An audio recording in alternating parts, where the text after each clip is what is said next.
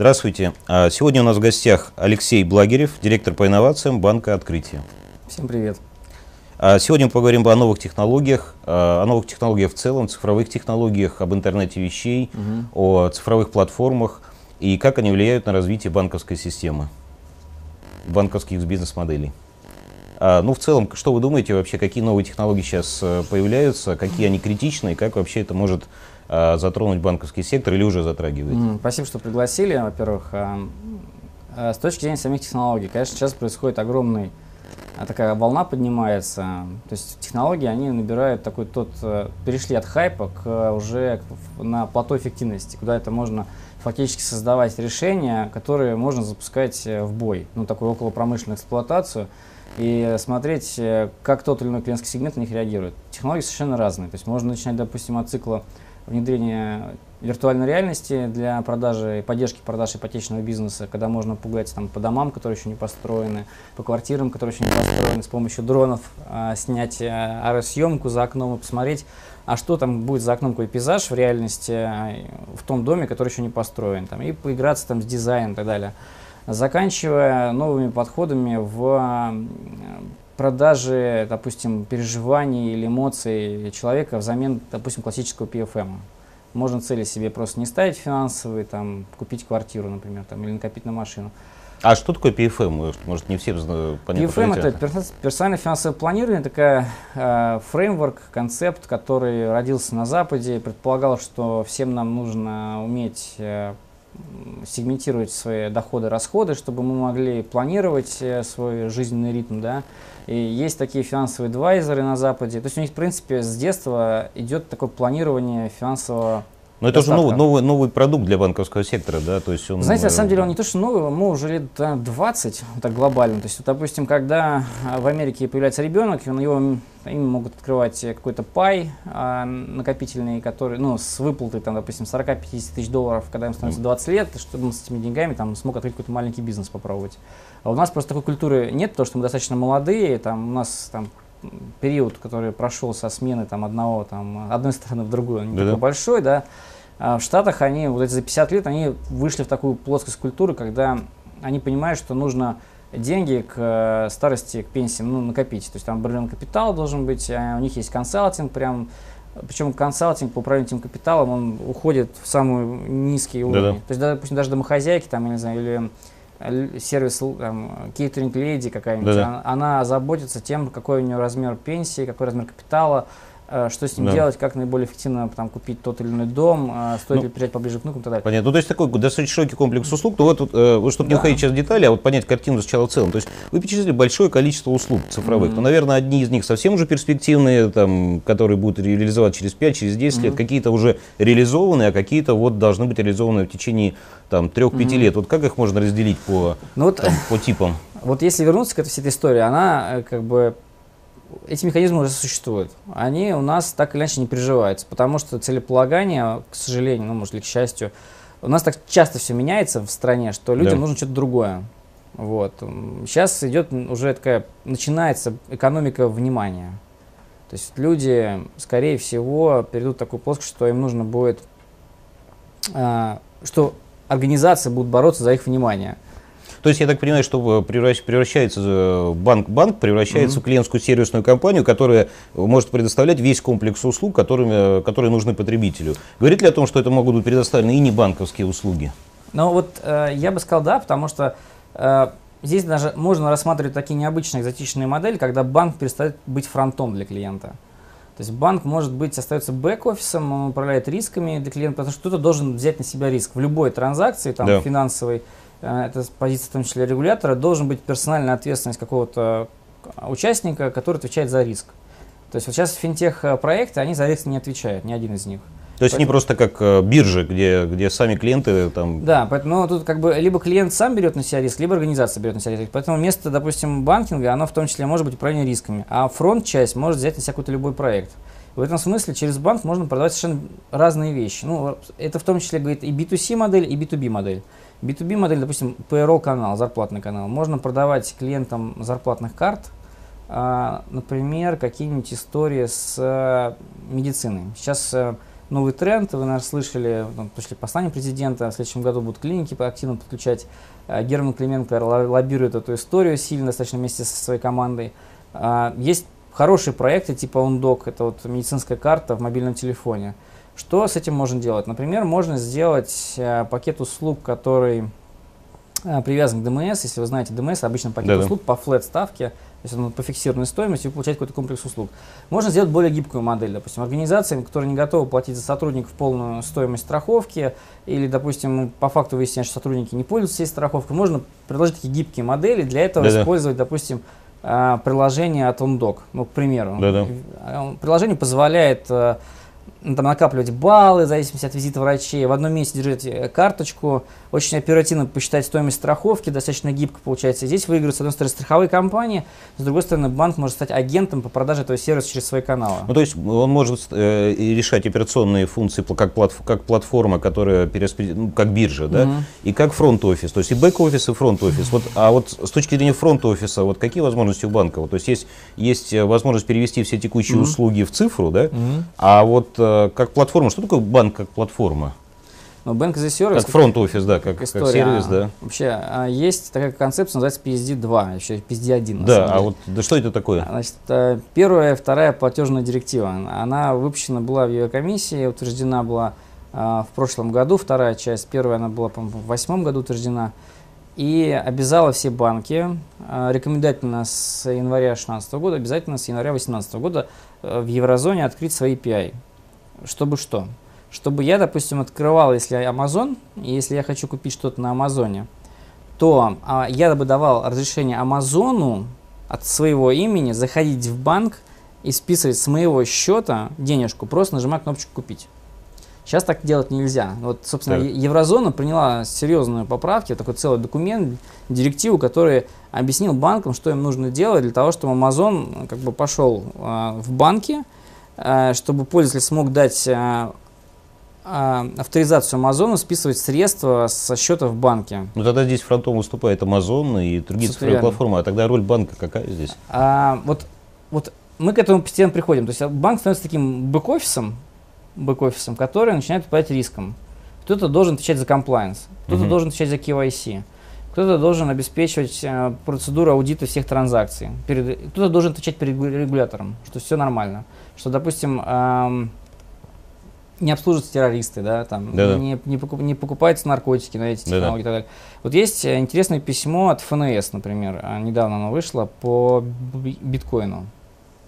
Вот у нас ФНС недавно выпустил письмо о роли криптовалют э, в законодательстве и пояснение свое, как свое отношение ко всему. Да -да. Это такое, я бы сказал, первая такая публичная официальная позиция конкретного ФАИВа о том, э, о роли криптовалют в э, правом поле. Значит, там было первое заключение, что э, криптовалют как э, термин не определен, вот, но тем не менее, если криптовалюта происходит транзакция в криптовалюте, то это как бы транзакция валютообменная, с одной стороны, а с другой стороны, она тем, э, процедура контроля AML, AML это фрод контроль, compliance, это проверка по террористам, не снимается, а наоборот это повод проверить эту транзакцию. И вот э, здесь такой вопрос, например, э, блокчейн, он позволяет сохранить анонимность, то есть не понятно, кто стоит за кошельком. Это достаточно большая такая история с тем, чтобы э, этим пользовались люди, которые не должны участвовать, в, ну, допустим, мошенники, которые могут использовать финансовые транзакции там, во вред. Как контролировать э, посредника или получателя или отправителя в этой транзакции, если он аноним в случае с блокчейном? То есть вот блокчейн... И как, как да, это можно сделать? То есть это можно сделать вообще? Э, ну, для этого нужно делать немножко иную сеть. Нужно сделать полузакрытую сеть, где авторизация э, кошелька происходит через некого, э, ну, некого там посредника. Due diligence, кто, кто проводит due diligence этого э, контрагента. Кто этим посредником может быть? Это банк, на самом деле, будет де-факто. То есть мы движемся в плоскости того, чтобы банк брал на себя основные риски по то есть это и биржа, и клиринговый центр, абсолютно и держатели верно, рисков. Абсолютно верно, рисков. да. Биржа, клиринговый центр, что эти истории. Э, А вот, э, вот если можно поподробно по, по цифровым деньгам, потому что здесь множество есть, скажем так, и, и спекуляций, mm-hmm. и различных мнений по, по развитию блокчейн, по развитию биткоин, mm-hmm. а, по цифровым деньгам. Вот если от, от, оттолкнуться от большого и перейти к частному, вот что такое вообще будущее вообще денег? Исчезнут ли деньги в той, э, там, и, э, в той форме, в том содержании, которое сейчас существует, эмиссионные функции? Mm-hmm. Будут ли имитироваться цифровые деньги? Кто это будет регулировать? И вообще какая, какая роль цифровых денег вообще будет в новой экономике? Ну вот смотрите, вот э, если, допустим, оттолкнуться просто не цифровые деньги, а просто деньги, ну вообще без связи, да, цифровые, деньги, да. фиат и так далее. Здесь вот э, первый вопрос, как работает мультипликатор. У нас есть в экономике куча мультипликаторов.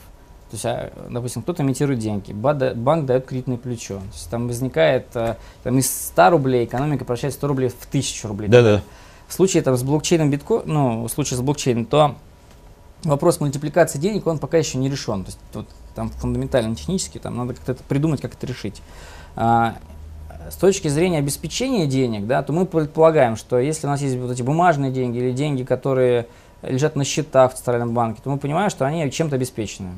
Чем? Чем они обеспечены, если Ну, либо банк... депонированием средств а, клиентов, либо там золотом, либо а, долгом государственным и так далее. То есть там ну, сейчас же такое обеспечение, оно тоже условное. Когда-то был золотой стандарт, вот сейчас э, деньги печатаются там под, э, там, под долги mm. государственные. Но, там, тем не менее, там под, есть какое-то понятие обеспечения. Политику с чем-то связано. экономическую. Какой-то есть общий фреймворк, система координат, которая по крайней, она может где-то шататься, где-то там быть ну, до конца уже нерелевантной по отношению к существующему цифровому рынку, но она как бы есть. И вот дальше есть новая плоскость. Цифровые деньги, которые ничем не обеспечены. Нет никакого депонирования средств. Ну, то есть вот понимаете, нет никакого депонирования средств. Вопрос, почему, как будет работать правило паритетов, например? Если я меняю эти деньги, под, под что я их меняю? Э, ну, наверное, как-то э, вот, э, подо что имитируются современные деньги? Они кредитуются банк, банки, mm-hmm. центральным банком, mm-hmm а, или там федеральной резервной системой, или кредитуется государство mm-hmm. под долги, под, под, те, под те, ту деятельность, которая делается.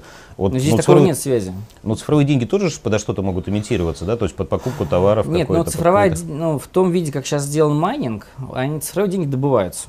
Добываются ну, да, с помощью за, затратами вот. энергии да. значительными. Поэтому, если говорить, ну, допустим, так вот условно, то это Э, депонирование энергии, короче, куда-то там потраченной под да. эти средства. Но эта энергия потраченная, она как бы никем не фиксируется. Если, конечно, фиксировалась бы такой-то ну, тенк, то можно было говорить, что эти деньги это эквивалент той энергии, которая в этом тенке находится потраченной. Но это не так. То есть сама сущ, сущность э, текущих цифровых денег не определена, да? Что Конечно, это такое? Как непонятно. Какой-то суррогат, то есть нету, он не закреплен ни в законодательстве, он ничем. Если, допустим, мы говорим в плоскости, что под эти деньги есть некое депонированное средство, в, ну, в Центральном банке, и Центральный банк имитирует э, эквивалент токена в блокчейне, да. мы тогда говорим уже в плоскости того, что мы просто говорим, есть некий эквивалент э, денег, да. вот как в случае с электронными кошельками, которые равны каким-то средствам, депонированным где-то. Да. Там да. золото, там, я не знаю, ценные бумаги или еще что-то. Это вполне ну, приземленный вариант, которым сейчас уже можно пробовать и делать какие-то пилоты в ограниченном пространстве совместно с регулятором. Но он же может цифровые деньги имитироваться таким же образом, как текущие вот, бумажные или там, текущие mm-hmm. банковской системе тоже, там, я не знаю, под государственный план развития, под кредиты государства, mm-hmm. под э, кредитование банк банков. Э, ну, то есть, опять же, банков кредитуются как посредники, которые потом кредитуют ну, вот реальные предприятия, которые развивают. Не до конца пока понимаю, но мне непонятно. То есть, я, мне сложно прокомментировать, потому что мне непонятно, как, вот, допустим, начислить икрул в блокчейне начислить проценты, как э, сделать эмиссию дополнительно, подо что ее делать, как мультипликатор будет. Мне вот это технически даже непонятно. То есть я начисляю транзакцию, блокчейн это просто General Ledger, главная да. книга. Да, да. То есть я вот, допустим, начисляю э, accrual внутри главной книги сейчас, да. ну, в банке. Да. Я понимаю, подо что я начисляю, какую-то сделку, там, да, да. я понимаю срок там какой-то, я понимаю, как выплата происходит. Да, да я понимаю, что под э, учет у меня где-то есть средства, которые отражены. Да-да. Я делаю реконсиляцию, то есть у меня есть э, бумажное движение да. учета, есть деньги, которые двигаются, cash flow, так называемый cash flow statement, да, да. есть statement of financial position, я их реконсилю, и вот как бы Вроде бы я посчитал, что вот реально кучка денег, она да. превратилась в бумажное в да, учете да. вот так вот. Здесь ну просто непонятно. То есть если я говорю учет, просто сам по себе, бума... реально кучи денег нету, то А если, если говорить о сущности самого биткоина и блокчейна, я так понимаю, что это, если брать в текущей вот экономической системе, контроль за движением mm-hmm. и проверку движения денег э, стоит за, за, за центральным банком и за крупными банками. Я так понимаю, блокчейн позволяет это делать, э, опять контролировать и быть, э, подтверждать mm-hmm. движение денег с помощью вот, э, технологии блокчейн на таком же высоком уровне доверия, контроля и так далее. То есть, то есть это создана альтернативная система, которая может достоверно подтверждать действительно да. движение денег ну, и да. так далее. То есть в этом ее сущность главная, я так понимаю. Наверное, и да, и нет. Значит, вот с точки зрения контроля, здесь, если вы вспомните, то вот каким сейчас расчетные платежные сервисы, они требуют там каких-то выверок между а, платежной системой, банками-корреспондентами, там такие реестры посылаются для выверок. Здесь само понятие выверки, оно не нужно будет, потому что математически будет гарантироваться то, что у вас есть некая версия правды. Да. А, которая там ссылается на все предыдущие версии, формируется да, да. называемый блокчейн, да, да, да, да, да. цепочка блоков, которая говорит, что вот ее проверять смысла нет. То есть, потому что есть так называемый алгоритм консенсуса, который определяет, что все участники, Да-да. которые хотят записать транзакцию новую, они договариваются, какая транзакция верная. Ну, то есть, если мы говорим, что мы хотим проверить э, результат записи в блокчейне, то получается, что у нас консенсус работает неправильно. Да-да. Ну, то есть, или не работает. Не работает, да, технология. Да, если у нас есть консенсус, то смысла проверять этого никакого нет. К чему мы выходим? К тому, что на самом деле нам не нужно будет, э, ну вот в теории, да, в теории, пока в практике этого нет, э, сравнить эти реестры. Ну, не нужно будет. Дальше идем дальше. Если нужно будет сравнить реестр, нужно будет депонировать средства. Нужно? Нужно ли нужно, будет депонировать нужно, нужно средства да, у банков да, контрагентов? Вот если мы говорим, что проводим расчет при торговом финансировании, например, один контрагент э, через банк-экспортер, банк-импортер перечисляет там товары, там обратно средства какие-то. Тут нужно да. ли депонировать банкам друг у друга средства, чтобы провести расчеты здесь? Наверное, в теории нет, потому что мы точно будем знать сумму транзакций, она будет точная у нас. Да. Всегда. Ну, то есть в момент времени не будет такого понятия end of day. Да. Под конец дня нужно все посчитать, проверить да, да, и да, да. на ностро, лора счетах провести да, да. перерасчет да, да. корреспондентское нотирование. Здесь же как бы получается, что у нас э, в моменте внутри дня гранулярность увеличивается, и мы можем проводить, по сути, знать свою позицию постоянно. Да. Ну, не то, что даже позицию, а нам не нужно будет оставлять средства для того, чтобы угадать, вот нам хватит эти, э, да. э, этих денег, не хватит этих денег. Да. Освобождается ликвидность, получается, да, да. которая сейчас депонируется. Да. Ну, то есть, в принципе, э, это позволит э, эту ликвидность направить в какое-то другое место. То есть, вот сейчас вот это в теории. В практике это надо изучать, потому что ну, в практике, если, если вот нет депонирования, нет ликвидности, то есть абсо- получается абсолютная ликвидность, это некоторым образом синтез, не знаю, начальная форма развития финансовой системы и текущая, это когда вот э, моментально, без задержек товар обменивается на товары, когда деньги просто поступают как Конечно, если дальше мы пойдем еще отражение. чуть дальше, то если та ликвидность, которая не требует депонирования, она что тогда вообще? Вот если если есть система расчетов. Ну, вот фактически получается электронный обмен на товар, который каждый, каждый товар имеет какую-то электронную значимость, конечно. да? Да, и вот тогда возникает вопрос, вот, допустим, у нас куча денег лежит, вот ликвидность, которая освободилась. Да. Что с ней делать? Если мы говорим, что система расчетов, она построена прозрачно. Ну, это, по сути, какая-то вот э, максимальная какая-то дефляция денег, какая-то превращение их в какую-то... То есть сами, сами товары превращаются в какую-то в квази-денежную единицу, такую, такую цифровую смесь товара, Я не товара знаю, и денег. Вот, это сложный вопрос, то есть, очевидно, это, как бы, наверное, надо какую-то предложить новую модель, ну, отчасти, может быть, экономическую, может, какую-то инвестиционную, что эти средства э, инвестировать куда-то. Может да. из них сделать какой-то э, базовый доход для нормы потребления, там, потому что это новые технологии, они же позволяют кучу всего автоматизировать. Там, угу сократить процесс, роботов поставить в бэк-офис, да, которые заполняли бы. Ну, роботы я имею в виду алгоритмы. То есть я не говорю, что... Но говорите депонирование денег как такой отложенный капитал, который можно использовать, да? Ну, Но вот это, ну, это как бы один из вариантов. На самом деле, это, я так понимаю, что это может быть большой такой disruption для сектора, который последствия не, не прогнозируемы да, сейчас. Непонятно, да? непонятно, да, сейчас сложно прогнозировать, да, поэтому сейчас все аккуратно идут. И с учетом того, что э, пока еще мало людей в этом как бы, ну, практическом образе пробует разобраться, да. А, я бы сказал, что сейчас нету как бы какого-то, не знаю, сформулированной позиции к этой проблеме. То есть, может быть, даже нет понятия еще проблемы как таковой. Да. Вот если говорить про другие аспекты блокчейна, то он позволяет на самом деле договориться про сквозной процесс, ну, убрать посредников. Вот что значит брать посредников? Мы сделали с коллегами транзакцию с банками, с пятью банками, да. показали ее на Финополисе. Э, транзакция позволила нам обменяться данными о контрагенте, не компрометируя своими данными. То есть мы взяли человека, превратили его в цифровой слепок, э, в такой вот отпечаток пальца, условно, цифровой отпечаток пальца. Если вы смотрите на свой отпечаток пальца, вы же не Да. знаете, что это вы, да? Да, ну, да, это да. сложно. Вот по черточке понять, что это Алексей Благерев, да. там или ещё- практически невозможно. И вот мы сделали примерно такой отпечаток пальца, в котором нельзя понять, кто вы. Да. Но есть алгоритм, который вас превращает в этот отпечаток. Так. На- И дальше просто можно сравнить, сравнить два отпечатка и проверить, а есть ли вы в этой базе или нет. Так. и вот мы и- сделали возможность э, проверить, допустим, если там, если был ли человек мошенником, Да. была ли у человека просрочка, э, скончался ли человек, э, там, есть ли у него какие-то иные проблемы, там, допустим, с теми или иными э, Мгм. участниками. А, и все это без э, привлечения посредников, там, например, кредитного бюро. И это, это, это вы сделали в рамках, э, рамках чего? В рамках, в рамках своего банка или в рамках Нет, партнерства мы, банковского? Значит, э, вот была активность такая большая, она сейчас немножко трансформировалась в ассоциацию. Это консорциум по блокчейну. Он начинался так вместе под эгидой Центрального банка.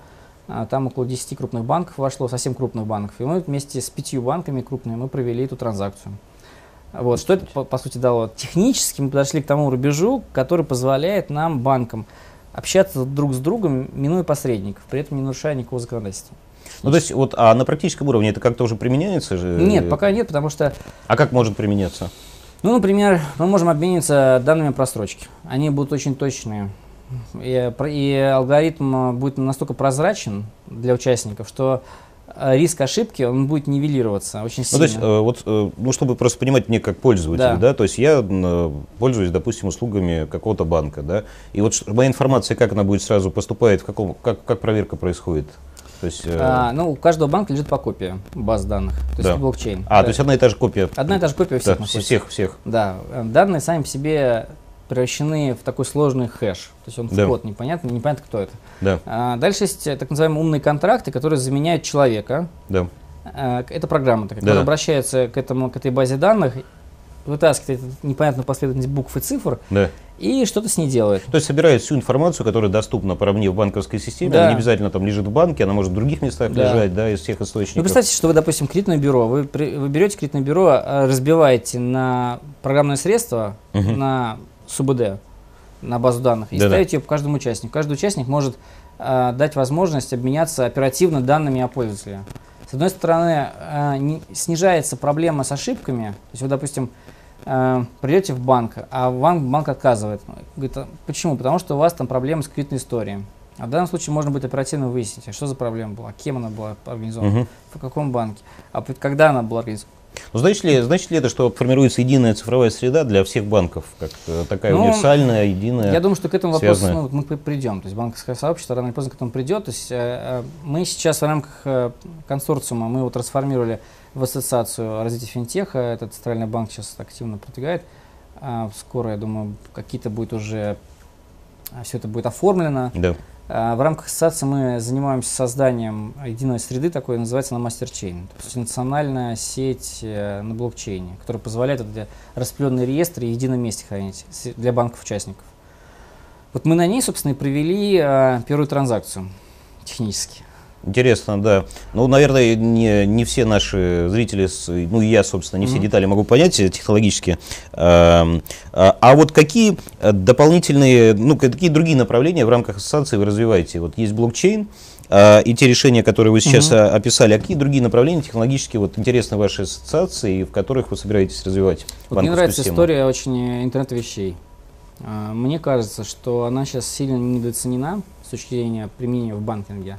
А, Она позволит выйти в новые ниши. Новые ниши, которые банки там по какой-то причине не кредитовали. Ну, там, агросектор, например. Агросектор сложно ну, понять, как он работает банку стандартному, Да. традиционному. Есть для этого специализированный банк, например, Россельхозбанк, который на этом сфокусировался, там, научил людей, они понимают, такие фермеры, понимают, как с ними взаимодействовать и так далее. А обычного банк, обычный банк нет, обычному банку очень сложно открыть кредитную линию. Но если, допустим, потенциально могут появиться такие технологии, которые эм, будут собирать данные с, растительной, с орошительной системы, э, дроны будут снимать э, картографию с э, аэросъемки, смотреть, как э, урожай растет. Э, будет некая система скоринга, которая будет на базе этого определять э, размер урожая, который, и насколько он стыкуется с тем объемом э, экспоза, который был э, взят на клиента банком, Да. то, может быть, банки начнут такие э, ниши заходить. Вот есть пилот в, Бел- э, в Минске, я видел, в Беларуси. э, который примерно то же самое сейчас начал делать. То есть, э, летает дрон, Да. расчет- расчетная система для малых фермеров, для малых предприятий собирает аналитику, собирает статистику, скорит его и дает в банк какой-то скор.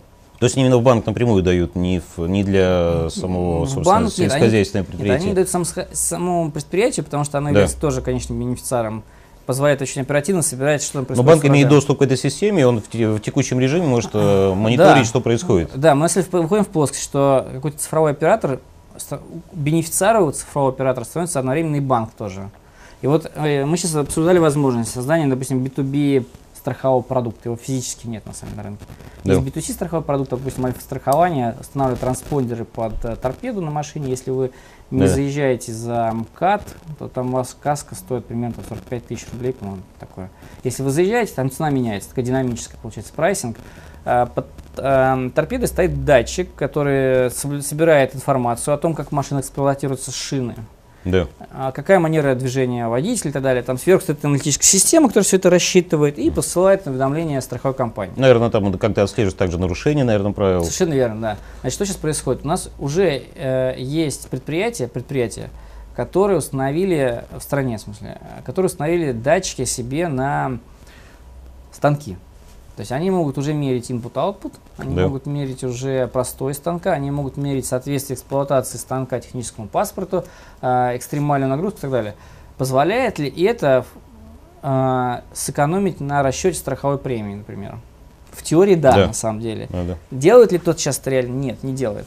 То есть вот если, допустим, потенциально такую историю сделать, то можно было бы, э, наверное, оптимизировать выезд людей на места, сократить. То есть не отправлять каждый там, не знаю, квартал человека на предприятие, чтобы проверить, Да. там, что с станком происходит, а собирать аналитику в реальном времени. А с другой стороны, мы бы видели реальное производство, ну, реальное количество продуктов, которые производит предприятие. Можно креди- начать кредитовать, допустим, производственный цикл а, предприятия, и только оно производит товары. Сколько оно Да. производит товаров, а не оборотные средства. Да. Сейчас а многие берут, допустим, а, капитал на оборотные средства. Что это такое? Да. Ну, то есть они там описывают дополнительными ковенантами, что нужно разместить такое-то количество депозитов, нужно там м, а, оборот такие поддерживать, потому что это определенный финансовый риск, который э, банк берет на себя, и он не до конца может понимать, что такое оборотное Что происходит, да, да. что, происходит с этим оборотом. А здесь можно, допустим, выйти такую в плоскость, чтобы фактически фондировать э, запасы, которые будут использоваться в операционном производственном цикле. Да. Вот. И причем э, это можно показаться фантазией какой-то, но есть уже вот по кусочкам, если раскидано, допустим, предприятия тяжелого сектора, которые э, тяжелой промышленности, которые уже поставили эти датчики, вполне работают. Там рост технологий, там есть региональные крупные игроки, которые это делают уже. Вот. А Проблема в том, что вот некие вот если disruption есть на местах. Да. Банки отдельно, Да. те ребята отдельно, они уже по отдельности все что-то Да. делают. Да. Сейчас вот самое время начинается так называемое э, понятие эмергентность. Эмергентность это когда разные, казалось бы, отрасли, там, например, банкинг и телеком, начинают э, друг с другом стыковаться в совершенно неожиданных плоскостях. Например, вот э, э, на базе некого цифрового оператора интернета вещей. Там, когда, допустим, телеком представляет инфраструктуру интернета вещей, ставятся датчики на предприятии, там, на объекты залога, например, а банк позволяет эту использовать телеметрию для того, чтобы сэкономить на due diligence Да. чтобы людей не отправлять туда.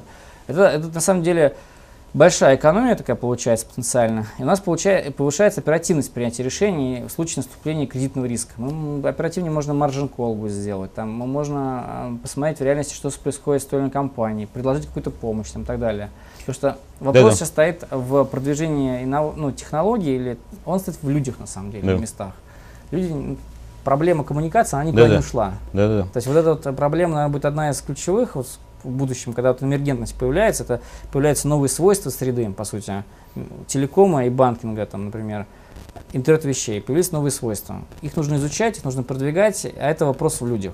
Ну, это, наверное, не вопрос в людях, но если э, копать глубже, это в понимании людей того, что происходит. Э, Ведь э, Да. сложно же понять, вот вы сейчас описали процесс эмергентности, но это вообще как бы рушит саму структуру вообще секторов экономики. Мы раньше понимали, что есть там вертикальный Да, сектор да, да, телекоммуникаций, да, да. финансовый сектор, да, да. сельское хозяйство. А сейчас получается разрушение вот этих верти- вертикалей, и получается все горизонтально связаны, все действуют в единой экосистеме, да, в которой Ну, есть внутри да. еще такие небольшие Да, подэкосистемы, да. платформы и Да, так далее, да? Да. Вот я а, был на открытых инновациях, а, выступал а, представитель Минкомразвития и Boston Consultants Group. Они показывали доклад свой сделанный, как это назывались, открытые инновации 2016, что-то такое. в котором объясняли, что такой был там тезис экономический, а не политический, а экономический да, тезис, да. о том, что а, один, ну, единственная возможность э, там, сделать экономику страны прибыльной – это инновации. Они предлагали там, такой механизм ну, создать так называемые корпоративные лаборатории инноваций. Там патенты, продажи новых технологий, инноваций, подходов через корпоративные да. каналы, используя э, предприятия э, с госучастием. Вот если это так будет, например, да, то получается, что вот та сильная связанность, про которую вы упомянули, она наступит рано или поздно. Ну, сейчас вот, допустим, если Газпром нефти нужно, или Роснефти нужно моделировать разрыв, гидроразрыв пласта, это же Big Data да, получается, да, да, да. нужно интегрироваться с разными лабораториями Big Data.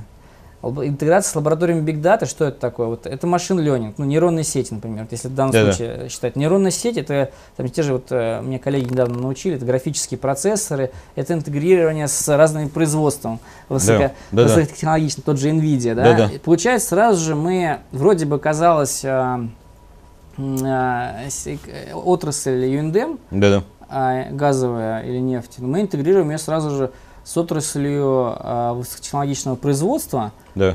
на базе которой у них появляется возможность, допустим, моделировать этот разрыв пласта. Вот э, если их не интегрировать, то у них нет как бы этого, да. этой возможности. Но вы понимаете, что это сложно не только с точки зрения понимания, но это и психологически очень сложно. Каждый очень привык там держать там, не знаю, свое хозяйство да. закрытое на 7 замков, никого не пускать, никому ничего не показывать.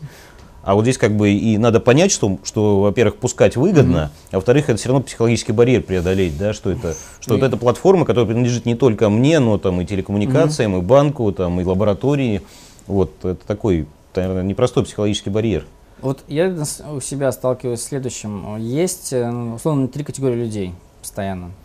А, и вот то, что вы описали, всегда сопряжено с определенным риском. Первая категория, она не может риск принять. Это примерно похоже на когда вы приходите на коллегиальный орган какой-то, пробуйте принять решение об инвестициях. Оно может быть нерациональным, кстати говоря, с точки зрения инноваций, и в большинстве случаев оно именно нерациональное.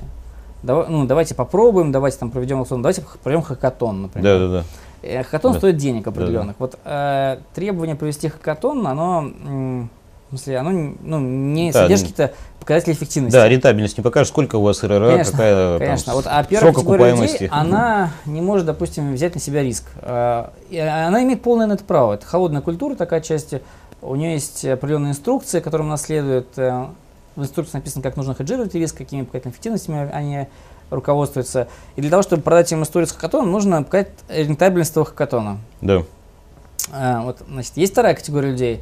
Это предприниматели, которые говорят, у меня есть определенный уровень доверия, я готов инвестировать это доверие в какую-то историю, которая еще не существует. Да. Но мне, ну вы же доверяете да, мне, да, да. я из нее что-то сделаю. Да. Они несут колоссальный риск, на самом деле, на себе. И есть третья группа ребят, которые, которые пытаются совмещать две модели. Одну, первую, вторую, такая гибридная модель. Вот в чем возникает ряд проблем. Значит, первый, у нас отсутствует так называемый нетворкинг и эмпатия. То есть, ну, есть некое коллегиальное безличное лицо там, или представитель этого лица, который действует по некой инструкции, и он а, не войдет в положение предпринимателя, да. потому что он не да. может принять этот риск на себя. Да. При этом, если ты хочешь подтолкнуть это решение через этот орган, ты все равно будешь действовать по некой такой гибридной схеме, потому что ты будешь упирать да. на вот, вот это, вот так. В да. конечном счете, вот я на своем опыте убедился, э, чтобы пронести э, решение через коллегиальный орган и принять нерациональное решение, а тестирование какой-то инновации, я не знаю, там технология, я не знаю, того же, того же блокчейна, там, я не знаю, да. или, блок, или хакатон провести, кто-то должен принять на себя риск. Обычно, ну, то есть это да. должен быть предприниматель, получается. Да, да, предприниматель. Говорит, я, я, я впишусь, значит, я, и вот его, если без предпринимателя это не получается сделать. А где найти предпринимателя в крупной Внутри. корпорации? Да, да, вот это интересная история. Значит, перейдем к ней. Значит, вот, с точки зрения предпринимателя во внутренней истории корпорации возникает следующая проблема. Первое, значит, э, нет такого понятия, как success fee предпринимателя. Да, Вообще да. наглухо нет. И менеджмент фи, не наглухо. Да, да. То есть он получает зарплату, и ему говорят, ты же зарплату получаешь, да. значит, но ты должен рисковать. Рисковать, да. Говоришь, «А как это рисковать? Да, да. Я говорю, я, я же зарплату получаю, если я, если я не рискну, я же все равно ее получу. Да. Э, не, рискну, и тогда посадить его, ну, его на голый паек без зарплаты с бонусом не получится. Ну, потому что да. сложно посчитать мотивационную программу, нужно мотивационную какую-то схему да. и так далее. Поэтому в организации должен некий арбитр быть.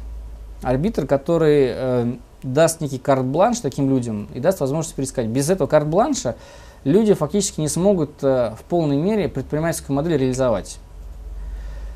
Я для себя открыл, допустим, что э, предприниматель все-таки человек с некой бизнесовой составляющей должен быть. Потому что бизнес, на самом деле, бизнес любой организации, они как работают по предпринимательской модели. Они просто забывают это, но они э, принимают риск, допустим, запуск нового банковского продукта. Вот когда запускают новый какой-то бренд, Да. это же риск определенный, Риск, вдруг да. не взлетит, расходы несут еще, но они принимают этот риск и идут дальше. Просто здесь нужно провести некую аналогию, что человек, который принимает риск уже в банкинге, он в принципе ничто не мешает ему принимать такой же риск э, в инновациях, потому что там продукты где-то аналогичные. Да. Единственная разница в том, что э, в первом случае люди говорят с позиции заказчика, это такая проблема, когда стартап приходит, а человек говорит, мне нужен показатель эффективности определенный, я заказчик, пожалуйста, выполни мое поручение. Стартап не может это сделать, потому что стартапу нужно помочь упаковать его продукт под конкретный сегмент, конкретного Да. банка там, или компании и так далее. А сделать это может только внутренний предприниматель. Да, да, да. Вот. И, собственно, их надо искать на стороне бизнеса. А как их искать? Вот мы тут долго обсуждали. Мы поняли, что ну, комитет, комитет по инновациям делать ну, бесполезно. Какой-нибудь комитет по инновациям, сделать какое-то положение, там кворум собирать, принимать решения. Это бессмысленно, бесполезно. Это будет примерно первая модель. да. Скорее всего, нужно найти людей. То есть он как- может еще эффективен, когда риски умеренные, да? Да. Когда риски умеренные. А когда риски пере- превышают какой-то э, ну, для разумного для банка уровень, то уже он не может работать, не может принять решение. Ну, я бы так сказал, что на самом деле даже в умеренных рисках возникает некая форма прокрастинации, потому что, ну, например, вот я не знаю, виртуальная реальность попробовать сделать, банк виртуальная реальность. И комитет говорит, мы так никогда не делали, как-то так. Инновации, они всегда представляют некую возможность выйти в некую новую точку. А может ли это решать вот подразделение венчурных инвестиций внутри банка такую Нет. задачу? Нет. Значит, почему? Потому что венчур, он занимается скаутингом проектов, куда деньги проинвестировать. То есть он вообще не привязан к текущей операционной деятельности банка, он может проинвестировать там. Абсолютно, да. То есть у него там совершенно другая парадигма бытия, он там инвестирует деньги в некие направления потенциальные, где можно бизнес поднять и так далее. Если мы говорим про инновации, допустим, инновации могут быть разные. Допустим, поставить, э, там, например, а, ну тоже виртуальная реальность, Да. если рассмотреть, то здесь а, вот в плоскости, что с ней делать, нужен кто-то, кто сядет и начнет упаковывать. Венчурный бизнес, он не предполагает создание продукта совместного. Ну, давайте вот просто, может быть, чтобы я, я немножко сбил вас Да. с мысли. Э, вот э, есть, как сказать, есть э, инновационный комитет, который может решать определенные задачи, но он очень ограничен в Мгм. рисках и, э, собственно, развитии продукта, потому что девелоперская деятельность предпринимательская. Есть венчурный фонд, а есть третье решение, которое предполагает э, развитие венчурных проектов, которые связаны с текущей операционной деятельностью банка. Да? То есть э, здесь, э, как вы сказали, не хватает именно предпринимателя, бизнесмена, который может упаковать и при этом не только просто упаковать сам проект Я продукт себя и стыковать его с банком. А что это? как такой не нужен по, институту, э, по инновациям. По инновациям, да. Это точно он не нужен, потому что э, зачем? То есть вот для того, чтобы для галочки люди ходили на него, там смотрели, ну как бы Да. говорили, участвовали. Нет, я бы сказал, что нужна другая модель. Вот есть э, там Эми Уилкинсон, она написала такую историю, а, проанализировала 200 крупнейших компаний, которые стали единорогами, Да. написала книжку Креатор Скотт. Там в ней указала такой формат флеш-тим, флеш-тим, флеш-команда. Такие ребята, которые как дворовая команда собралась, поиграла в футбол, разбежалась. Вот на самом деле нужно найти формат, когда а, инновации становятся частью культуры, когда, ну, не знаю, хобби, не хобби это назвать, но это некая форма, в том числе, проявления смелости внутри ко- корпорации, свободы, когда появляются люди, которым реально это интересно поделать. Не то, что у них там в должностных инструкциях написано. Да. И наоборот, Так это вы хотите этих людей пригласить в банк? Таких людей? они нужны- они Или уже есть в банке, они Отобрать, есть в банке, отобрать в конечно. команды. они, да, конечно, они уже есть банки. То есть это типа тип людей по, наверное, по менталитету больше, да, и, Да. и- и- ну и во вторую очередь, да, профессиональной деятельности в том числе. Ну да. И эти люди будут принимать решения, и банк должен э, дать им кредит доверия, дать, сказать, пожалуйста, рискуйте, да? А- Сложная, да, да? Да, сложная задача. Сложная задача. Вот э, в традиционном банкинге вообще она не решается.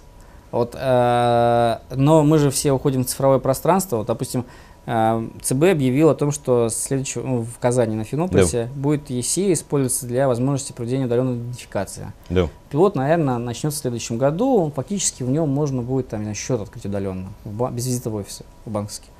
Ну, что это означает? Это означает, э, все традиционные модели обслуживания клиентов нужно будет ну, в цифровой ландшафт покунуть. Слегка покреативить. Ну а как? Там ну, людям нужно придется посмотреть какие-то существующие интерфейсы, ну, какие-то новые продукты, которые есть на рынке уже, проекты, либо внутри придумать, как они будут трафик клиентский загонять в свое отделение. Да-да. Все будут конкурировать за трафик тогда. Но как, как это делать? То есть э, можно прибегать, самый ну, интересный способ, это прибегать к тем, кто, кто это делает уже не, хорошо, там, неплохо. Нужно будет искать новые ниши, а для этого нужно будет скаутить стартапы, проекты, идеи смотреть, какие они вообще идут, почему, uh-huh. как они проверяют идеи, что работает, что не работает. Нужно будет уйти в некую плоскость, где да, научиться платить за опыт. Платить за опыт, это что означает? Вот мы как в случае с хакатоном, э, нужно потратить какие-то средства для того, чтобы провести пилот, пускай даже фейл будет, да, в конце, ну, какая-то неудача, но, по крайней мере, организация получает опыт о том, почему это случилось так. Но знаете ли это, что вот внутри банка может формироваться две среды, которые занимаются э, обслуживанием бэк-офисом угу. текущей деятельности, да. среда, которая занимается да. развитием? Не, не будет конфликта между этими двумя средами? Я бы сказал, что конфликт неизбежен, вот, поэтому должен быть арбитр у него, с одной стороны. А с другой стороны, конфликт он будет стимулировать да, вот людей для того, чтобы они искали решения. Чтобы они развивались, и те, и другие, да? да? А ну вот арбитр, а судьи кто? Кто этим арбитром может выступить? Я думаю, SEO, должен быть SEO. SEO, да? да То есть SEO, это такой очень термин. мудрец большой должен быть. Я не знаю, прям мудрец. Ну, я имел в виду, SEO тоже, у него есть своя команда судей, да, это целая да. коллегия судей, да? Ну вот а, тут такой тонкий момент. То есть они одновременно инноваторами должны быть и консерваторами? Наверное. Да? Да. Очень интересно. То есть такая нов, новая банковская структура. Нет Ска... плана на инновации. То есть, знаете, на, вот, допустим, вы что-то создаете, а ну, вы не, не планируете. Вот есть такое выражение, там, electric light didn't come from continuous improvement of candles. Да, да, да. да, да, да. Ну, то есть можно постоянно, э, одна команда в банкинге занимается постоянным улучшением бизнес-процесса операционного. Да. Там вот э, можно прийти с каким-то инновационным решением, целиком процесс настолько кардинально квантовый да, скачок совершить, да, улучшить, да. что все поменяется. Да, да, да. Для этого нужно рискнуть, нужно уйти в эту плоскость, да. там, не знаю, поставить какие-нибудь там датчики, там, не знаю, микрофоны поставить да. или еще что-то, ну, да. собирать там, а, распознавать э, голос, да, да. этим начать заниматься. Да, да. Нетрадиционная модель. Ну, то есть, ну, да, да у меня есть как раз схожее, схожее, схожее, схожее выражение, когда в бизнесе один мой из э, руководителей говорил, что много маленького большого не сделаешь. Да, вот много маленьких змей бесконечно, пока ты не сделаешь mm-hmm. какое-то качественное изменение, вот, и, да, и, и, не произойдет. Скажите, а вот с точки зрения, ну, вот чтобы закончить эту тему, на самом mm-hmm. деле э, есть стереотип, что большие традиционные крупные корпорации, они не могут меняться, что это должны делать стартапы. То есть сейчас э, вы хотите, и на самом деле не только вы, а весь рынок хочет опровергнуть эту, скажем так, аксиому, что и крупные корпорации могут измениться и могут трансформировать цифровую среду, если они поменяют внутреннюю структуру, новую примут новую бизнес-модель, новое видение, то есть это психологическое такое, mm-hmm. интеллектуальное изменение такой парадигмы. Ну вот, э, конечно, у нас немножко ситуация другая в открытии, потому что у нас банк, он... Достаточно молодой? Да? да, не то что же молодой, мы столько изменений прошли. Уже за последние там, да. не знаю, сколько лет. Да, начиная там от крупнейшего слияния банков в, исто в, э, в истории банковского сектора, а заканчивая там запуском новых технологий и решений, которые там остальные игроки не, не, пробовали, там, не знаю, точка, там, рокет, там, и так далее. Да. То есть вы достаточно молодой и одновременно уже успели много трансформаций Да, у нас пройти. прям такой большой опыт. Если, допустим, говорить про других игроков, то там прям виден тренд, то, что вы сказали, все действительно хотят попробовать сделать э, какие-то э, через новые бренды, через новые структуры внутри, зайти в новые ниши, причем даже появляются игроки, э, ну, я не буду называть имена, чтобы не компрометировать, которые, казалось бы, традиционные, вот такие прям традиционные-традиционные. Но они готовы прям экспериментировать, они первыми готовы, заявляют. Готовы там, прыгнуть, что, да, уже да, туда? там сделать торговое финансирование на блокчейне, там, да. или еще что-то. Так ты удивляешь, говоришь, вау. Да? Вау, да. Вот, вот смельчаки. Вот. Ну, вот то есть у них команда, которая занимается развитием, поборола ту, которая хочет заниматься ну, улучшением. Да, да, знаете, вот как бы смельчак. Вот я, а, как вот, а, может быть, люди пришли такие, да. может быть, люди поняли, что это ну, неизбежно, что да. волна накроет всех, и нужно как бы подстроиться под нее. Может, ну, есть и среди них те, которые просто пытаются за всеми следовать и все, и говорят там то, что они да. не, не до конца понимают. Но прям тренд видно, даже крупные банки с государственным участием тоже внутри себя там перестраиваются очень сильно. Ну, там, ну, Сбербанк не будем брать, но там да. все это прекрасно знают. Там, ну, другие крупные банки. Да, тоже, тоже идут. Вообще, то есть там, там, э, там сессия в Сколково, вот они там стартапы смотрят, отбирают, прям смело-смело. Очень интересные изменения, то есть у нас грядут, грядут большие, большие события. А скажите, а вот, э, вот mm-hmm. в текущей среде, может быть, вы какие-нибудь акценты вот на каких-то новых банковских технологиях или, может, на знаковых проектах, как, как, какие вот стоит обратить внимание, ну, проекты, ну, которые сейчас реализуются? Три истории взял бы, ну, вот, которые мне в явном виде нравятся.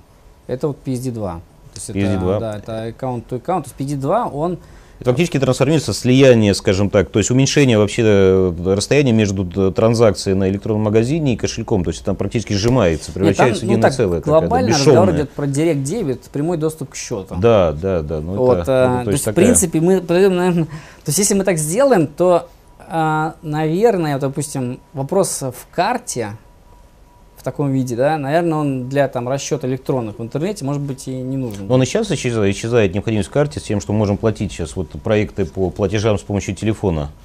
Это же тоже, тоже направление Нет, на самом ну, деле. карты с телефоном, там на самом деле в телефоне кошелек организуется, да. который заводишь карту, просто денег что причисляешь. Но э, ну, ну можно же не карте привязать, можно привязать просто к счету Можно банка, кошелек, да? да, сделать. Можно сделать кошелек, есть уже э, сервисы, которые позволяют э, просто денежку кинуть в кошелек. Кошелек у тебя привязан к какому-то счету в банке, банке через платежного агента, да. да, и ты там фактически работаешь. Да, да, да. Ну вот э, можно так пойти, без там привязки к платежным системам, типа Visa, MasterCard и так далее. Без банка, без понятия эквайринга в традиционном да, да, смысле да, слова да, да. и так далее. Это первый кейс. Вот там потребуется так называемый доступ к счету, аккаунт to аккаунт. Вот э, над ним сейчас все будут биться в ближайшие полтора года. Второй, второй кейс это а, идентификация. Идентификация. Да. Идентификация, да. Это фактически. Это то, что вот пилот реализовали фактически на блокчейне, да? Ну, то есть, мы э, сделали в том числе, первыми, в том числе, да. Да, мы сделали первыми, а сейчас будет большая история вот с ESIA. Э, и... Но я так понимаю, что это вообще большая история идентификации. Это не только банковский сектор, это вообще mm-hmm. все, все люди становятся, все данные становятся прозрачными, и то есть многие вещи становятся как бы не нужны, пароли всякие и так вот, далее, проверки. Да, вот смотрите, кто-то скажет, допустим, что а, там пенсионеры или определенная категория людей, которые не будут готовы к, цифровому, к цифровизации. Но вот э, там сделан упор на том, чтобы госуслуги предоставлять через ЕСЕ. Да. Поэтому, ну, то есть предполагает, что большинство граждан России, которые хотят пользоваться услуг, госуслугами в, простом, в простой форме, там, через мобильный кабинет, например, они эту получат. Дальше идет разговор в плоскости того, чтобы очистить данные мобильных операторов, проверить, что этот телефон мобильный привязан к конкретному физлицу. И эти данные, в том числе, переиспользовать с теми банковскими процедурами проверки, которые сейчас проходят, и дать возможность сделать это один раз. И потом просто остальным банкам переиспользовать. Да. Ну, это серьезно изменит э, внутренние затраты, в том числе банков на проект. Это же сейчас связано с социальными сетями. Там, ну, Совсем про пенсионеров, конечно, сложнее, да, с социальными сетями, но вообще, если это все связать в единое целое, все, весь цифровой след, который оставляет человек везде в но среде. Вот он в такой виде, вот в браузере, в поисковике и так далее. Он в таком виде, конечно, не нужен, вот в том виде, гигантском, да, цифровой след. Он нужен для 115 ФЗ достаточно ограниченный. Это паспортные данные, проверка, что нет в списке террористов, э, адрес, ну и будет еще проверка номера телефона мобильного. Вот, вот этот баз, базис определенный, он позволяет уже человека достаточно однозначно идентифицировать. Если была проверка, дальше нужно договориться про так называемую актуальность э, данных, которые проверяют, ну, допустим, каждые там 6 месяцев, условно, делать проверку, да. потому что данные, они меняются. То есть такой продукт скоропортящийся. Да, да клиентские данные. Вот. И то есть человек может поменять свою фамилию, может телефон поменять и так далее. Это нужно ловить. Но учитывая того, что есть еще вот, там, печать, которая тоже да. телефон у нас идентифицирует, да, камеры, если, допустим, камеры наблюдения сохраняют информацию. Да, если мы сделаем такое, выйдем в плоскость, то вот если вы видели Amazon, да, например, да. запустил недавно э, рекламный ролик с тем, как люди приходят в магазин, берут просто... Да, да, вот только сегодня я видел это. Да, да сегодня. и уходят. Значит, вот как, что это такое? Если, э, допустим, в России появится оператор, который будет содержать биометрию, на котором будет связь биометрии с, э, ну, государственный оператор. Да. Э, связь биометрии с ECE, э, да. с мобильным телефоном. С медицинскими услугами. Это человек оставляет огромное количество медицинской информации, которую, собственно, ну, сложно изменить, можно да, историю очень болезни. сильно это... упростить да. людей, жизнь людей. То есть не нужно будет в очередях стоять их таких. То есть зашел в магазин, представьте, мир, зашел в магазин, взял то, что тебе нужно и ушел. Да. А тебе, ну, то есть тебе все проверили, списали, если да. тебе, допустим, не хватает средств, дали тебе овердрафт какой-то. Да. Это очень удобно. То есть я думаю, это станет, ну, технически, технически. То есть даже не надо ни, ни что идентифицировать, просто прошел, тебя идентифицировали там по тем электронным по устройствам, лицу, да, по лицу, по лицу или по чем угодно. Аутентифицировать. Но это большое направление, мне кажется, это большой прорыв, но я думаю, что это вот будет происходить, наверное, шажками постепенно, потому что здесь много, много рисков. И много... я говорю про приземленные вещи, которые вот, э, в которых Уже, будут, да. все, будут работать. Да. А это еще... мгм. И третий момент это Да. интернет вещей, датчики. Вот Значит, интернет вещей, датчики. И здесь он откроет новые ниши, которые сейчас э, закрыты для банкинга. Он- потребует от э, банков большой трансформации. Не просто там залезть, что такое датчики, но в том числе подумать о, с ракурса, а как мне упростить существующий процесс. Там будет одновременно много игроков, там страховые компании. Но это процесс со стороны клиента, упроститься кредитование клиентов, или есть какие-то изменения внутри банка, которые могут произойти? Вы знаете, я не могу сказать про, только про клиента, то есть тут все целиком поменяется. Я уверен, что будет э, и самому клиенту проще, и внутри банка будет существенно проще. То есть, допустим, появится так называемое понятие сервисной модели, когда аналитику можно как сервис получать. То есть вам не нужно будет финансовый департамент какой-то, который обслуживает э, интересы того или иного бизнес-процесса, а вы можете будете эту аналитику получать как сервис с определенным уровнем SLA. Например, там, не знаю, там 4 девятки, 3 девятки Да. и так далее. Но это очень круто. Вот сейчас уже сейчас есть сервисы, а, по качеству данных, которые формируют э, данные по клиентам качественные Да. с э, э, SLA 4 девятки. Вот уже сейчас. Да-да. Состоит решение, там, Да. Human Factor Labs, они Да-да. делают такую историю. Почему так нельзя делать с точки зрения аналитики? Ну, в принципе, можно. Такие вот как раз IOTA ну, дают такую возможность. Вот, в практическом смысле. То есть Да. это что, что будет завтра, не нужно будет там, не знаю, ездить, э, там, смотреть, что происходит с, с таксомоторным парком. Да, проверять, что там на, склад- на складах, лизинг сколько там там, дам, оборудования да. на складах или там Можно товарных. будет, да, совершенно верно. Можно, остатки. допустим, э, ну совсем, я не знаю, там такое вот... Можно не э, говоря уже финансовую отчетность надо проверять, потому что она вся мониторится, все сделки мониторятся в онлайне. Эксплуатационные характеристики можно будет проверять объекту на, на соответствие техническому паспорту, гарантийное обслуживание. Фактически заработают те ниши, которые, знаете, сейчас условно такие бумажками прикрываются.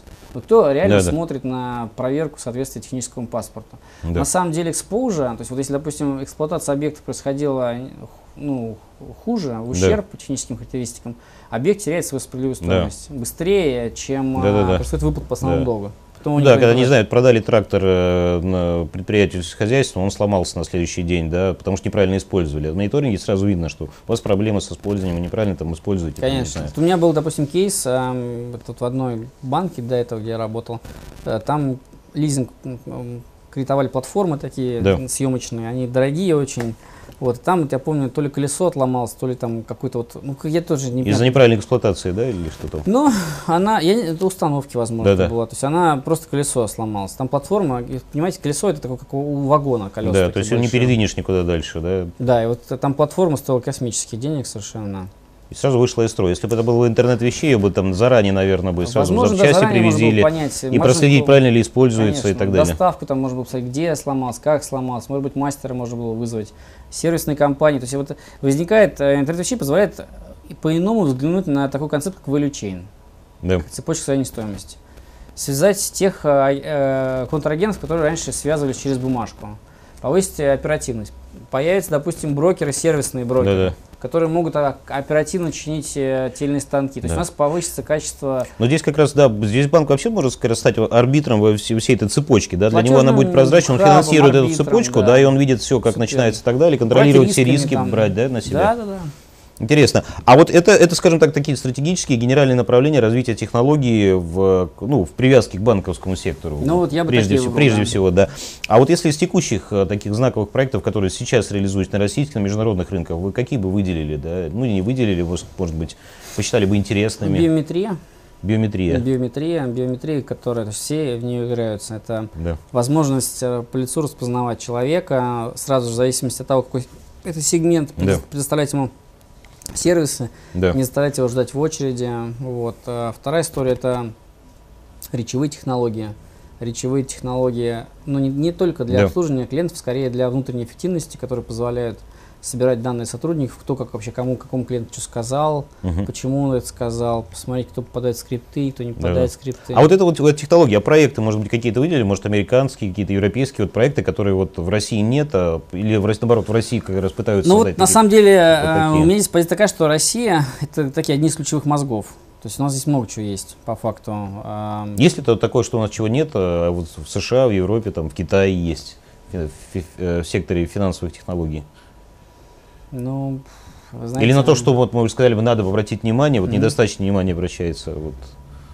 Или сейчас все есть, все развивается, просто вот надо смотреть дальше, надо смотреть вперед уже. Ну, Вот платежных, платежных сервисов на самом деле большое количество. Есть платежи, есть там электронные кошельки, есть платежи помощью Мгм. там, э, мобильного телефона. Да, то есть, р- то есть различные инновации происходят. Но вот где- где-то из из тех, что сейчас происходит, может быть прорыв.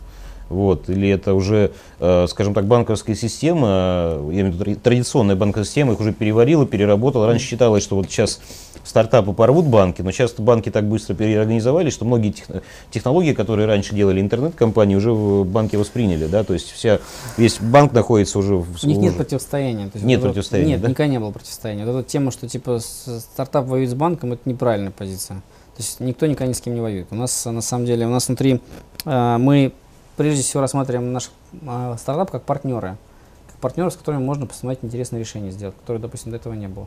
Я не могу рассказать все решения, которые мы сейчас делаем, но проектов достаточно много. Вот я смотрю, воронка там 50-60 проектов в месяц мне присылают, интересно. Это вот а, там и медицинское направление, это и вот продажа переживаний, сегментация мероприятий, там, чтобы вот это вот, вот у вас приходит, допустим, на почту много-много контента из афиши там или Да. еще. Можно э, пушить те мероприятия, которые, допустим, вам реально подходят. Понял. А вот- Life guiding так называемый. Вот если тогда посмотреть так Вот вот, чтобы может вот может, может, то есть очень много деталей, чтобы мы, наверное, действительно, это, наверное, уже специфическая тема, и, наверное, у нас времени не хватит разговаривать детали, а может на таком тоже глобальном вопрос тогда, чтобы за- завершить наш сегодняшний разговор, а вообще чем принципиально а, крупный традиционный банк отличается от цифрового стартапа, да, то есть, по сути дела, наличием офисов э, или наличием ко- количеством клиентов, Инертность, наверное. а, только инертностью, да, Но инер- ну, смотрите, там две вещи. Инертность это и exposure. То есть, вот, допустим, э, традиционный классический банк, он все-таки управляет своим риском определенным. Да? Там Да. есть определенный уровень риска, риск аппетайт, так называемый statement. То есть уровень аппетита, риск, который согласилось руководство, выше которого банк не прыгает. Стартап, он другой, он выше существенно. То есть там системы координат как таковой нет, там ребята ее постоянно рисуют, перерисовывают. Но если банк, э, если стартап будет иметь большое количество клиентской базы, там, не знаю, большой, там, не знаю, это кредитный портфель, он- да, он уже не будет стартапом, да? То есть он ничем не будет отличаться от, э, от вашего ну, банка. знаете, там э, вот появляются классические там болячки роста внутренней эффективности, людей. Вы знаете, наверное, что если, допустим, проект зарабатывает 20% в рое, да, там классно работает, Да. короче, и он увеличится там, в три раза, абсолютно неоднозначно, не значит, что он будет эти 20% в рой отбивать, потому что с ростом проекта, допустим, него может быть та же самая целевая аудитория остаться, возникает там, размер операционного риска. Человек что-то не то сказал, там, не то нажал, сломалось что-то в Да-да. процессе фотографии. Если там а, операционным риском, это сложно управлять, то есть это требует инвестиций определенных в это направление, то стартап, он фактически, он, у него доходность снижается, он, э, ну, это классические проблемы, которые возникают в любой большой Да. А такой простой вопрос. Мгм. У вас много офисов у банка? Вот, Ну, Оффлайне. Достаточно. они будут расти или будут сокращаться? Такой вопрос, э, не знаю пока. Сложный вопрос, да? Сложно, да. Сложный вопрос. А, Конечно, мы хотим э, облегчить сеть, с одной Да. стороны. С другой стороны, есть такие места стратегические, в которых у нас нам необходимо. не то просто необходимо иметь оффлайновую сеть, да? Ну, потому что люди, да, до конца еще Мгм. хотят видеть все-таки Да. человеческое общение. Да, у меня еще тогда два вопроса тогда. Еще один такой вопрос. Мгм. А вот когда вот для приоритет для такого крупного банка, как вы, с точки зрения развития, это инвестиции в новые технологии или, допустим, э, покупка других банков коммерческих? Ну, это тоже сложный, наверное, вопрос, потому что... Да, потому что мы и то, и то делаем. Да. А, Ну, и ты- да. А, я понял, да. Ну, то есть, э, на самом деле, действительно, тема отдельного обсуждения. И, и третий вопрос. а, Многие-то, э, вот как раз, на- наверное, частично отвечает на первые два. Многие-то интернет-компании создают оффлайн сети там, и, э, там, свои оффлайн магазины создают, какие-то точки присутствия, работы с клиентом. То есть, и движение из онлайна идет немножко в офлайн. Значит ли это, что бизнес-модель как-то сливается офлайна и онлайна, это становится какая-то такая интегрированная модель? Ну, возможно, потому что, ну, вполне возможно. То есть я, принципе, не исключаю такой истории, что завтра, допустим, появится, ну, уже на самом деле есть такие сервисы, которые в оффлайн- смогут оффлайн платежи проводить. Серв- Интернет-сервис, который офлайн платежи проводит. Да. А это вот как-то у меня что-то голова не дорабатывает. А это что, это, что не стыкуется? Что, что, что здесь ну, там условно есть э, сервис э, команды из Петербурга, который умеет э, делать кошелек электронный, который хранит информацию на мобильном телефоне о транзакциях, а синхронизируется в каком-то там читать, ну, не знаю, реплицирует эти данные раз там, в день, раз в два дня, когда выходит в онлайн. А все это время, там просто нужна инфраструктура. Да. Платежи можно совершать из, из, из расчета тех балансов, которые есть на телефоне. Они просто обмениваются балансами, а потом эти данные реплицируются в сеть. Интересно. То есть такое, такая, такая трансформация бизнес-модели происходит, которая уже какой-то приведет к чему- к чему-то Да, там новому. просто Да. ограничение возникает, вот, э, чтобы эти э, э, остатки закрывать ну, три дня для банков, чтобы расчеты проводить. Если, допустим, они привязаны в рамках одного и того же кошелька, и это Да. счет юридического лица внутри банка, то это расчет внутри юридического лица, то, в принципе, так можно делать хоть, не знаю, там, раз там, в, полгода синхронизируясь. Получается, цифровизация, допустим, необходимость цифровизации в регионах для обеспечения платежных сервисов, возможно, не нужна, например, в таком виде. То есть появляется возможность там, проводить оффлайн платежи там, где там в селах, например, там, где интернет не тянет. Да-да. И э, провайдеры, в принципе, могут, допустим, не сильно, не знаю, ну, то есть это не является аргументом для установки вышки, например, Мгм. с одной стороны. Теперь. Ну, вот сложно уже пойти в детали, мне кажется, а, надо, наверное, надо закруглять нашу сегодняшнюю беседу, потому что очень много мы осветили как бы и общих вещей, и детальных вещей. А, а скажите, а что основной актив для банковской системы вообще? Это клиент или технологии, офисы? Вот, э, Клиент. Клиент, конечно, да? Клиент. Клиент. Все для клиента. Все для клиента. То есть вы сервисная компания, которая использует это банковские ресурсы, технологии для того, чтобы предоставлять и как цифровые, так и оффлайновые, и любые другие услуги. Все для клиента, начиная там от э, того, чтобы помочь какую-то вау-историю сделать клиенту. Там, То есть то, В данном что он случае, случае вы, наверное, не сильно отличается условно от телекоммуникационного бизнеса, то другой сервисной компании, да? Ну, моя позиция в этом направлении, то есть моя, моя экспертная позиция, может быть, не, нельзя сказать официальной позиции. Мне кажется, эти два направления, два, две отрасли, они будут как бы сильно-сильно пересекаться. Как в вы слово назвали? Э, Эмергентность. Эмергентность, да? Да, это появление новых свойств у, на пересечении нескольких сред. А, Но я думаю, что вообще в целом с какой-то, с какой-то среднесрочной, может быть, долгосрочной перспективе отрасли телеком и банкинг, может быть, они будут слишком сильно близки друг к другу. Там потому что э, финансовые сервисы используют данные, данные используют телеком, телеком понятие цифрового оператора появится, который представляет данные, ну и, в общем, там это Да. все замешается. Ну и потом, если посмотреть на то, то, то, в каком виде сейчас существуют интернет-игроки, э, которые ин- интегрируют Мгм. и телекоммуникационные, интернет-сервисные э, услуги, да, то есть такие, такие широкие очень платформы, которые интегрируют все, все сервисы, Мгм. от контента до электронной коммерции, До финансовых услуг, то есть сервисов, такие да, это да. большие, большие такие не конгломераты, сервисные, сервисные, универсальные сервисные да, э, да. конгломераты, Да. Цифровой оператор назовем. цифровые операторы. Да.